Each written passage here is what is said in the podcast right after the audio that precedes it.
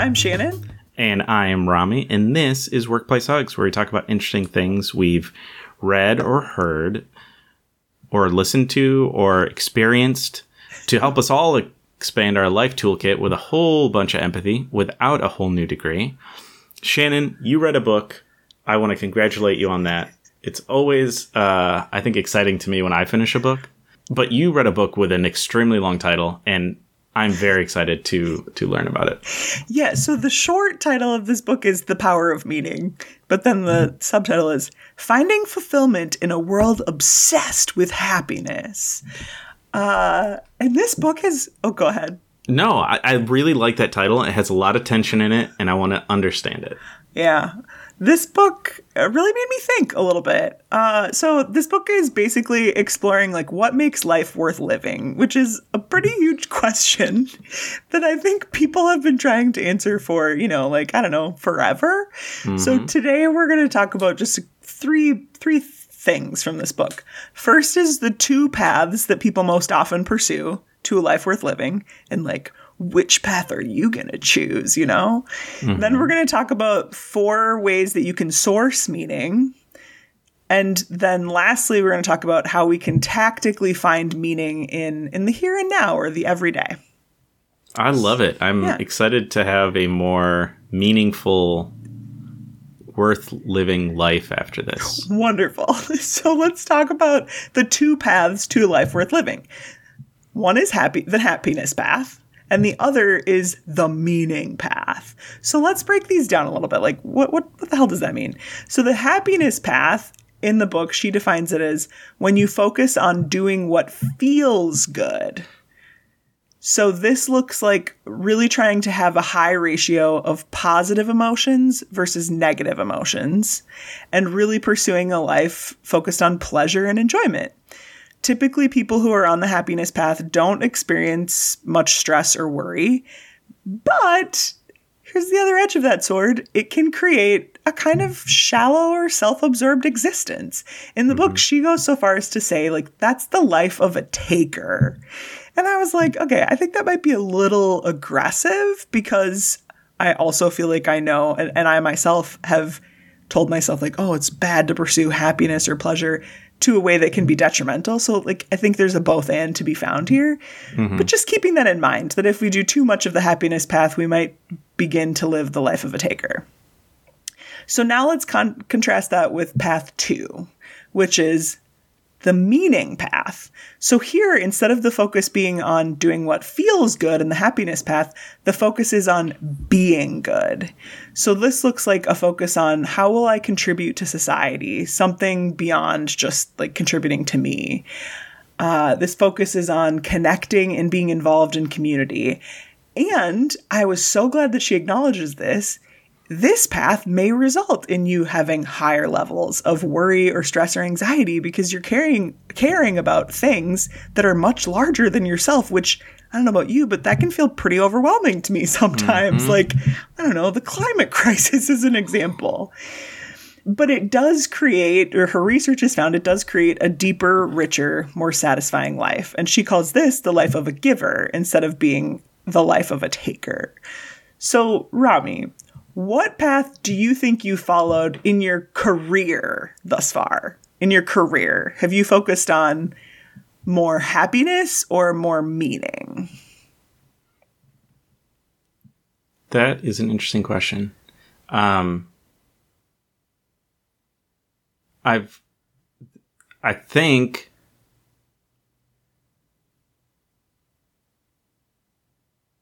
I've always like my goal, I remember when I started out in my career was always to do things that hadn't been done before. And I've been very lucky in my career that most of the roles I've gone into, no one has done them before. They didn't exist before me. Um, mm-hmm. which gives me a lot of happiness, but I think it's been a lot of trying to go down the meaning path of like contributing and filling gaps that weren't known? Mm. Yeah, I don't know. It's That's hard. a good question. Well, and it's hard to I think sometimes it's hard to compartmentalize to be like, oh, well, I was just strictly been on the happiness path. Like there's this is probably a spectrum, not just like a A or B.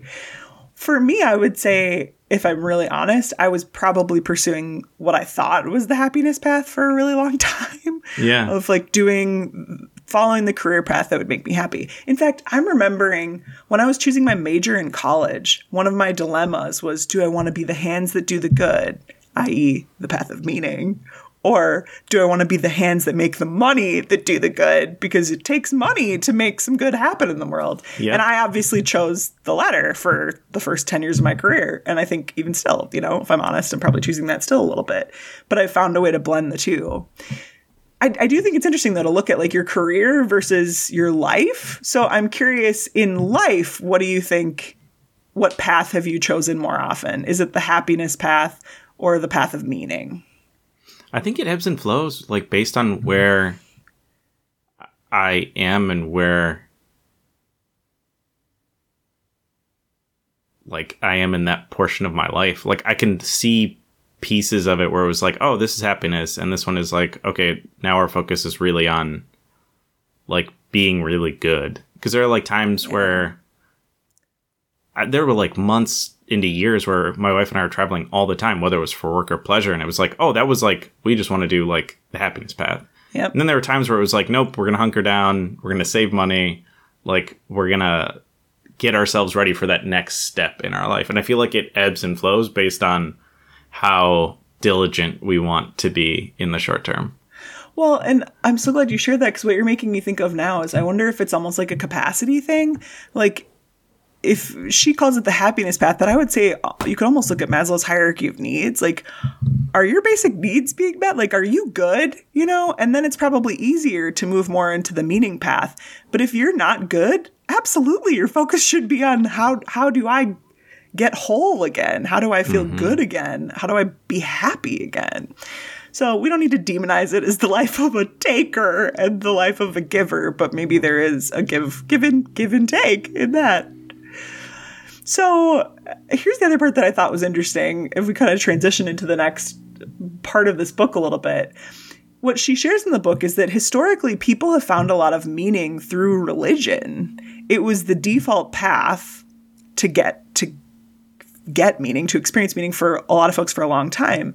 But she talks about how millions of people are leaving religious institutions. And so it's leaving this kind of void for the greater population who's leaving religious institutions of how can we find more meaning then? Like, what are the other sources available to us if we're not just trying to be good for the sake of getting into heaven or whatever your higher power is. So this is a part of the book that I was like, okay, I'm interested in this because historically I've thought the only way that I access meaning is through work.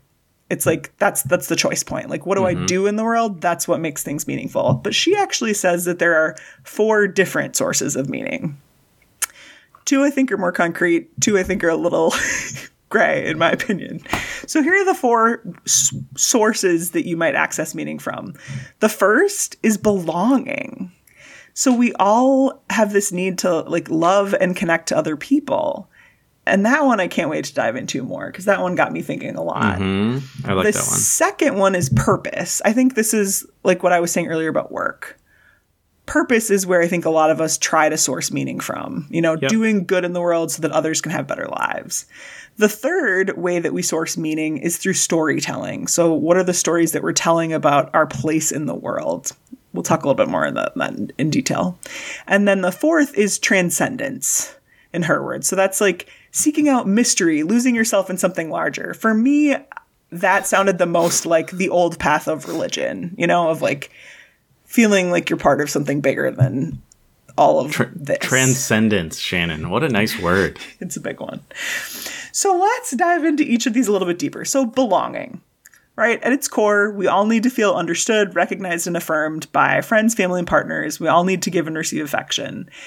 And when she was talking about belonging in the book, what I loved that she focused on is that you can't control whether someone will want to make a high quality connection with you, but you can always choose to initiate connection or reciprocate one if someone is reaching out to you. And she gave some really basic examples in the book that I was like, yeah, that's beautiful. So, responding kindly instead of antagonistically to an annoying colleague, saying hello to a stranger on the street, choosing to value people, choosing to invite others to belong in your circles or spaces, choosing to reach out. Can I uh, agree and yeah. and tell a a story that you're not asking me to tell, but I really want to tell. Yes, I so want you to tell. With it. all of these things, it's like just making that first connection and like, oh, you see someone like wave at them or say hello, right? Um, I was working in a part of town where there was like a lot of very affluent people for a while. Like I was driving through the neighborhood every single day because that's where our office was. And like I'd see people in the neighborhood and it was very like neighborhoody, like tons of houses, tons of people. And so I'd always wave at like people as I was like driving through. One day, Shannon, I waved at this lady. Okay. Yeah. And she like waved back at me because I'd gotten really used to like waving at everybody in the neighborhood as I was driving. It was just like, oh, this is this is like my neighborhood. Like I'm yeah. just gonna wave at everybody. So then she waved back at me like in a very like, oh, we're both like in the neighborhood. Like Hello, neighbor. It was Diane Keaton, Shannon. Oh Diane oh freaking Keaton. So, moral of the story wave at people because you might wave at Diane Keaton. and she might wave back at you, Shannon. She might wave back at you. OMG. So now do you have a friendship with Diane Keaton? I wish. I, I saw her twice within like a month, and that was it. Wow. So I love fingers that story, crossed. though. Fingers crossed but on a much more uh, common level, uh, when I walk my son to school in the morning, we have started to see the same people. And so now every morning we always say hello to each other. And it's like a thing where we always see them and we're always saying hello. And it started yeah. by by him just saying hello to everybody. But now like they respond and they're excited to see us every morning. Yeah. That's beautiful. And honestly, I think in a post pandemic ish world. I always feel weird when I say that, but probably everybody does. I feel like belonging might be a source of meaning that many of us are still craving. Or maybe it's just a me thing. An example I wanted to offer hearing your stories was uh, showing up for orientation to our daughter's school. She's been going to this school for a year now, but I felt like a, a lack of a sense of belonging because I was like, do all these parents know each other and I'm the one that doesn't know each other? And then I started talking to a parent about that sensation and they were like, oh yeah, I feel the exact same way. None of us knew each other because it's been a freaking pandemic, right? Mm-hmm. We haven't had a chance to build relationship or feel a sense of belonging to this school or this school community because of the pandemic.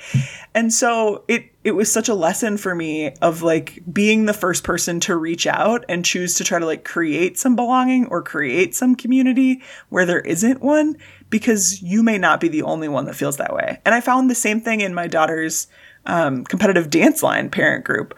We're all kind of like new to this and this culture, mm-hmm. and none of us know what we're doing, but we all seem to want to like crave to create community with each other.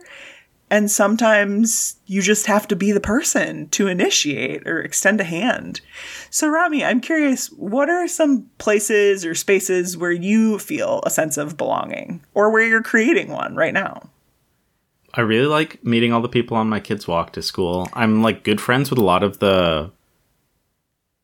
It doesn't sound right to say this, but it's mostly moms who like drop off the kids because we'll like see each other at the same times every day. So we're like asking about the kid's development and like where the kid is. Like, oh, your kid's just turning two and they don't talk. My kid was turning two and he didn't talk. So like, don't yeah. worry about it. Just like that's how it is. So like, I think those have been really fun, and especially when you have a child I think having other parents who have the same or slightly older kids uh, is always really helpful because they're like, oh, that's a normal thing. Or like, my kid doesn't play with other Play Doh toys anymore. Would you like them? And then you get a bunch of Play Doh toys from people like Shannon, which is really nice. So thank you again for those, Shannon. You're welcome. Uh, but I, those have been really fun. Um, in a, I think either last week or the week before, we talked about how obsessed I am with the band Switchfoot, but um, there's like a Discord. I feel like there's a Discord for everything. Uh, but there's like a Discord for Switchfoot, and so it's been really fun connecting with all those people. I feel like a much younger person when I used to go on like the, they had like a message board. Like, I'm gonna date myself here, but like 20 years ago, and like some of those people are on this one. It's like, oh my gosh, we used to talk all the time, and now we're talking all the time. Everything has changed except that we both still like the same thing, and it's very nice to have those spaces and connect with people. Uh, I love the Vikings, and so there's like a conglomerate of people here who like get together and we all watch Vikings games together at this bar, uh, and that's always really fun. So I think like I I'm very blessed. I have lots of these these places where I f- feel my belonging belongingness. Yeah. Where, where are yours, Shannon? I love all those examples you gave because maybe this is going to inspire listeners to find examples. So, some are the ones I already mentioned. So, beginning to feel a sense of belonging with my child's school community, beginning to feel a sense of belonging in my child's um, competitive dance line community. But as you were sharing examples, I was thinking about others that maybe I had before, but I'm hungry to get back to. Well, I think the locations have just changed. I always fantasized when I became an entrepreneur of like being around the neighborhood and like living out the cheers song where they're like where everybody knows your name. And so for me it was a really cool moment when the hakan the owner at sovereign grounds in minneapolis knew my name and knew what my order was every time I came into that local coffee shop, or the same for the lunch place across the street at Turtle Bread. Like, that was always something that I longed for of just to feel that feeling like you belong here. And while the pandemic maybe shifted what places, it's like becoming the same at now Nokomis Beach and Coffee on the other side of the lake instead. So those stick out to me as some places of belonging because I think in entrepreneurship it can feel it has felt it can feel lonely, you know, but finding other creative ways. And some of the ones that Rami mentioned too. Those are great. Uh, they do know my son and I's order at our donut place, which I think I mentioned before. And so every time we walk in, they're like, apple fritter, boys. And we're like, yes. Yes. Which is fun. So. And it's so small, right? Like these aren't huge, but yet, quite honestly, I, I source, I do source a lot of meaning from that, from feeling connected. Like relationships are meaningful. It doesn't have to be super deep to still feel meaningful. It's just interesting to know that other people recognize you, which, especially in a digital world, especially in a very pandemic world, having people say, Oh, I hear you and I see you and I remember your order or your name, like, is huge. Or like and i'm gonna notice when you're gone. Like hakan throughout the pandemic of like oh how are you? How's your family? You know i missed you this last year. Like how's everything going? It's how's your business? Is everything okay? Like it's meaningful. It, it can turn into meaningfulness if we allow it to mm-hmm. um, the other like last thing that i want to highlight underscore and belonging because i did want to spend a lot of time on this one was honestly, for me, this book has changed a little bit how I approach transition coaching because I think a lot of times people come in and they assume it's my work that needs to change, but I don't know that we think enough about belonging and how much meaning that creates in our lives. And so sometimes it's not their work that needs to change, it's like helping them find community again or or recognize like places and spaces that they want to feel like they belong to that they don't yet have or that they want instead of the communities that they have today. So think about that. If you're feeling unsatisfied, maybe you just need more belonging in your life. Okay, let's shift gears into the second source of meaning, which is purpose. Purpose can sound really big, right? Like I'm going to end world hunger, eliminate nuclear weapons but it really doesn't have to be and i appreciated that she she covered that in the book. Your purpose can f- be being a good parent to your children. It can be creating a more cheerful environment in your office or she drops this example in the book or making a giraffe's life more pleasant right? There are so many little ways that we can find purpose that don't have to be big and overwhelming to our nervous systems the two things that she does say though is like typically there's two dimensions to a purpose. Those are first, a stable and far reaching goal, and second, involve a contribution to the larger world. So, stable, far reaching goal. So, it's basically something that's going beyond the mun- mundane or immediate goals, like, oh, I'm going to go to the gym or do the dishes or get a promotion. It's a goal that we're always working, right? It's a forward pointing arrow that may never hit a destination. It may be more like a devotion that we have to be at or have to be with.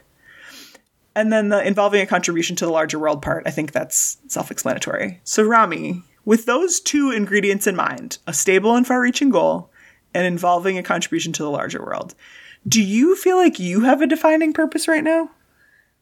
You know, it's really interesting. And I'll go back to what I said earlier. Like, I think it really depends on the time and the place for like what it is. I think right now, personally, like my biggest thing is like being a good parent and partner to my wife.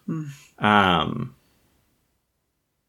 and I say that because like she has to work a lot more now and and travels for work, and so like more of the kid and more of the house burdens fall on me, which is fine because I feel like that's what my driving purpose is right now. And I think it's hard for her to be like, oh, he's like doing all these things. But it's like for me, I see that as like my purpose right now. Like that's mm.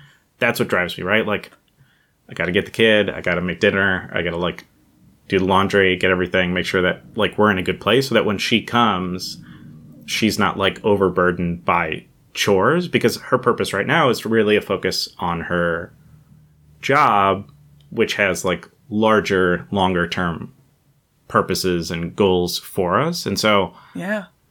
I think that's mine. I think the important thing is like how do you connect your purpose with your partner's purpose and make mm-hmm. sure that they are supporting each other and not contradictory, right? Shannon, if if my purpose was I'm 100% focused on my job and my wife's purpose was I'm 100% focused on my job, then it's like the house and the family and the kid fall apart. So Yeah. I think it's like how do you find a balance between the two, right? And these are the things that we talked about in the episode with you and Nate, but I think it's a, probably an important conversation to have with your partner of like what is your defining purpose right now and how do we support each other to achieve those because that's what it is in the short term, right? But like maybe all of that pivots in 6 months and now we're doing the opposite. Like who knows? Totally. I love that you're saying that. And that's so inspiring for me to like, oh, man, I can't wait for Nate to come home so we can talk about that. He's an Enneagram 9 though, so he'll help I can already anticipate his answer of like, I don't I don't effing know. Like I don't know what my purpose is. Like I remember my dad always saying, uh, good kids, good wife, good health, good life, or something like that. Like that was his purpose of like, how can he be in service maybe to those things? Yeah. I think for me, I definitely resonate with you on the being a good parent purpose.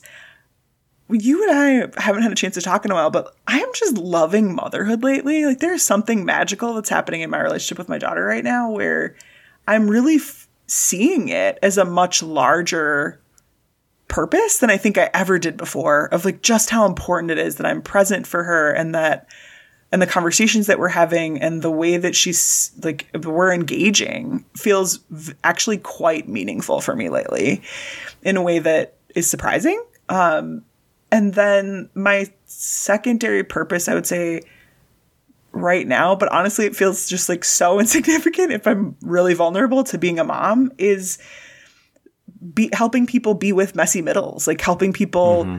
embrace the messy, mucky times and seasons of life sometimes because I'm I get excited about that when I think about what that could do for our world if we all were a little bit more skillful in how we navigate those times and seasons and more compassionate with ourselves and how we might then navigate the messy middles of the world a little bit differently. So, I don't know, those are the two for me these days.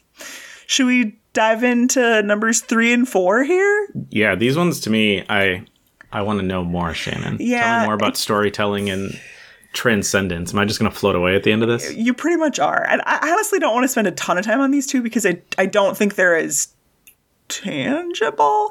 So so storytelling, that's the third source of meaning. this is really about like how the story that we tell ourselves and others about our life can really increase or decrease how meaningful our life seems, right? So we literally make meaning by the stories we tell ourselves. And I I'm sure we've probably touched on this example in a past episode. I don't even know if she gives this example in the book, but the one that comes to mind for me is uh, people who are in custodial services in hospitals, right? They can see themselves as a crucial element to some ways someone's pathway toward healing or they can just see themselves as another cog in a big machine, cleaning up the mess that others leave behind, right? And depending on how you view that, you may have a very different experience of your everyday life as a custodian in a hospital. I'm going to pause there because I sense you have something to say. You can also do this in the wrong way, right? Like, I felt like when I was running tea, hot chocolate, hot cereal, which is oatmeal, I felt like I was making the world like a much, much better place. Because I was like, when people need their tea, if I do a good job, it's there. And I'm making everybody's life better because they're getting that tea. But I was talking to a, um, a guy who drives an ambulance yesterday.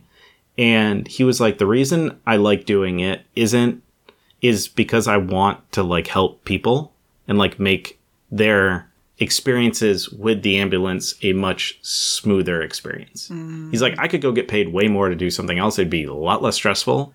He's like, and I would probably have a ton more money in time. Yeah. He's like, but that's why I want to do it is like, cause I love being able to like leverage my gifts to make that experience, which is rough for anybody, a little bit better. Yeah. And so like, I like that, that idea of storytelling, especially if you're driven by a you're able to find a higher purpose in the work that you do and let it I don't want to use this word because we're about to use it, but like transcend what your job entails. Like the janitor yeah. in a hospital, I think is huge.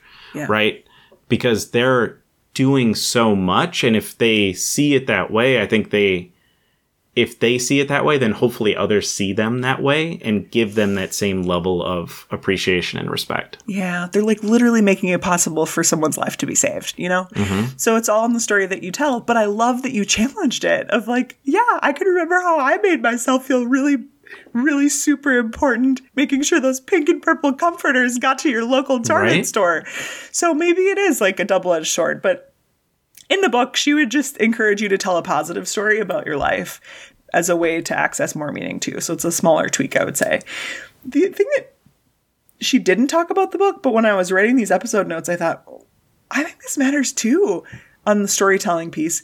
Listen to the stories of other people. I think this matters and that we can feel such a sense of meaning by both sharing our story, but then also listening to the stories that other people want to tell us. Like maybe it ties back to belonging in some sense of a way. So mm-hmm. just caveat there. Okay, now let's talk about this big word that Robbie keeps throwing around. The fourth source of meaning, transcendence. So I think of this as those awe inspiring experiences. So the moments when you realize just how small you are, but in a good way, if that makes sense. So when you can forget or set aside the focus on just yourself and be in awe of the mystery that's all around us. So I think about I recently took my daughter and my godson to the Minnesota Science Museum. And, you know, being in the Omni Theater, if you've ever been to an Omni Theater before, it's just like all encompassing and you're looking up at like huge imagery of space and you're just re- reminding yourself of like, wow, I'm really just like a tiny speck of dust in this universe in a good way of like, putting it all in perspective again. She gives examples in the book, so some might this experience transcendence while attending church or engaging in religious tra- traditions, and some might experience it when in nature or staring up into space. So that's transcendence. Yeah, I agree. Every time I go to the ocean, I always look, I'm like, Prince, can we see the end of the ocean? He's like, no. It's like, it's really big, isn't it? He's like, it's really big. Yeah. I'm like, yeah. Look, we've done a few episodes on feeling small. I don't think there's a lack of things if we just open our eyes and look around to make us feel small. Like yeah. even the idea that like the computer Shannon that you and I are talking on right now like was made by a bunch of people like in some other part of the world and now we get to like use it and it functions and allows us to connect is like makes us feel small again. You just blew my mind there. Okay, so yeah, so lots of ways to practice transcendence through feeling small in a good way. Okay, so let's wrap this up a little bit. So, uh, the last thing that I want to touch on this book is about finding meaning in the right here and right now. So even if we don't have the capital M meaning, you know, like we don't have the purpose or the deep sense of belonging or the sense of awe and wonder, how can we find meaning in the everyday? That's something that I've been focusing on a little bit more. So, as an example, some of these are things I've already talked about, but for me, I think about successfully launching my child into adulthood, right? That might be a P purpose. But right now, how can I apply that to my everyday and see things as meaningful? Like when I take time to teach her how to read every morning, or when I have the Talia time when she gets home off the bus every every afternoon after school and she wants to play Mancala with me. That sometimes we can easily want to skip over those moments and be like, oh, this doesn't matter now. Like, we got to get on the bus or we got to get to making dinner. But it's like, can you find the everyday meaning, realizing it actually is tying back to belonging or your capital P purpose, if you will? Rami, how are you finding everyday meaning lately? I think it's all the same ways that you're talking about. I think the the thing that I'm gaining from all of this is like how do you look at your purpose, your belonging, your storytelling, and whether or not you're getting transcendence on a regular basis, but like trying to say, okay, today I want to like look for some transcendence. Like maybe I'll keep my eyes extra open today and like try and let something impact me. I think it's just a blend of all those things. Uh, Shannon, what would you say for your storytelling? You you would you'd be focused on right now? For storytelling, you are such a shameless plugger. For storytelling, uh, one thing that I'm really enjoying and I'm getting a lot of meaning from is I'm doing a new podcast series that I'm calling the Messy Mucky Middle, and it's interviews with people who have who are moving through who are who have recently moved through really messy, mucky seasons of life. And it's giving me such a feeling of of purpose and meaning through storytelling by listening to their stories and letting others hear their stories to have a little bit more humanity in the world about those. So thanks for the shameless plug, Rami. And that's uh that's for, for sale, Shannon. That's a for sale podcast. No, it's not a for sale pro- podcast. It's, it's a, a for free podcast on Apple and Spotify. so, listeners, if you've been listening to Workplace Hugs and enjoying Shannon's voice and wondering how you could listen to more of that with less of Rami's voice, uh, please start listening to the mucky, messy, messy, mucky middle, mucky, messy, mucky, mucky middle, messy, mucky messy, middle. The 3M podcast, which I don't think is a good name for your podcast, uh, available everywhere. Probably where yes. this podcast is also found. Yes, probably. Okay, so let's bring this back to the tactical for a minute. So engaging, eh, so tactically, like what what do you do with all the things we talked about today? I think similar to what Rami was already touching on. How do you engage in the four sources of purpose whenever you can? So for belonging, reach out to someone at work who seems down today.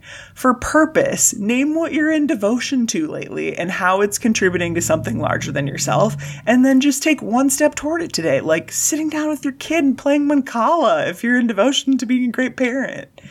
For storytelling, practicing listening attentively to someone else's story today. Rami, I think you kick butt at this, by the way. Uh, whether it's your kid, your partner, like, be a great listener to someone. And then for transcendence, maybe it's sitting in awe beneath the starry night sky or looking at your freaking computer, like Rami said earlier to be in awe of the fact that someone else in another part of the world made this for you and now you're getting to to type on it every day. Um, or as Beyonce says, Talia and I recently watched Black is King again. In one of her songs, she says, You're part of something much bigger. Like, how do you remember mm-hmm. you're part of something much bigger? So, as she says in the book, like, these may be humble acts on their own, but taken together, they light up the world. So, go light up the world. I love it. I love it. So we'd love for you to connect with us on social media, on Instagram or at LinkedIn, and tell us what source of meaning are you going to double down on next of those four that we talked about, and how are you going to double down on it? I'm excited to hear what people are going to. I want to, Shannon, what are you going to focus on? I want to focus on transcendence. That sounds fun. Honestly, you're inspiring me. That one I was just like, yeah, okay, boring, whatever. But after this episode and your example of the laptop, I'm like, man, I think I could use more transcendence in my life too. Those little moments of awe. Let us know. We want to hear from you guys and we want to connect with you. We want to be inspired by you. Yeah. Uh, thank you for listening to Workplace Hugs. I have been Rami. and I've been Shannon, and this has been Workplace Hugs.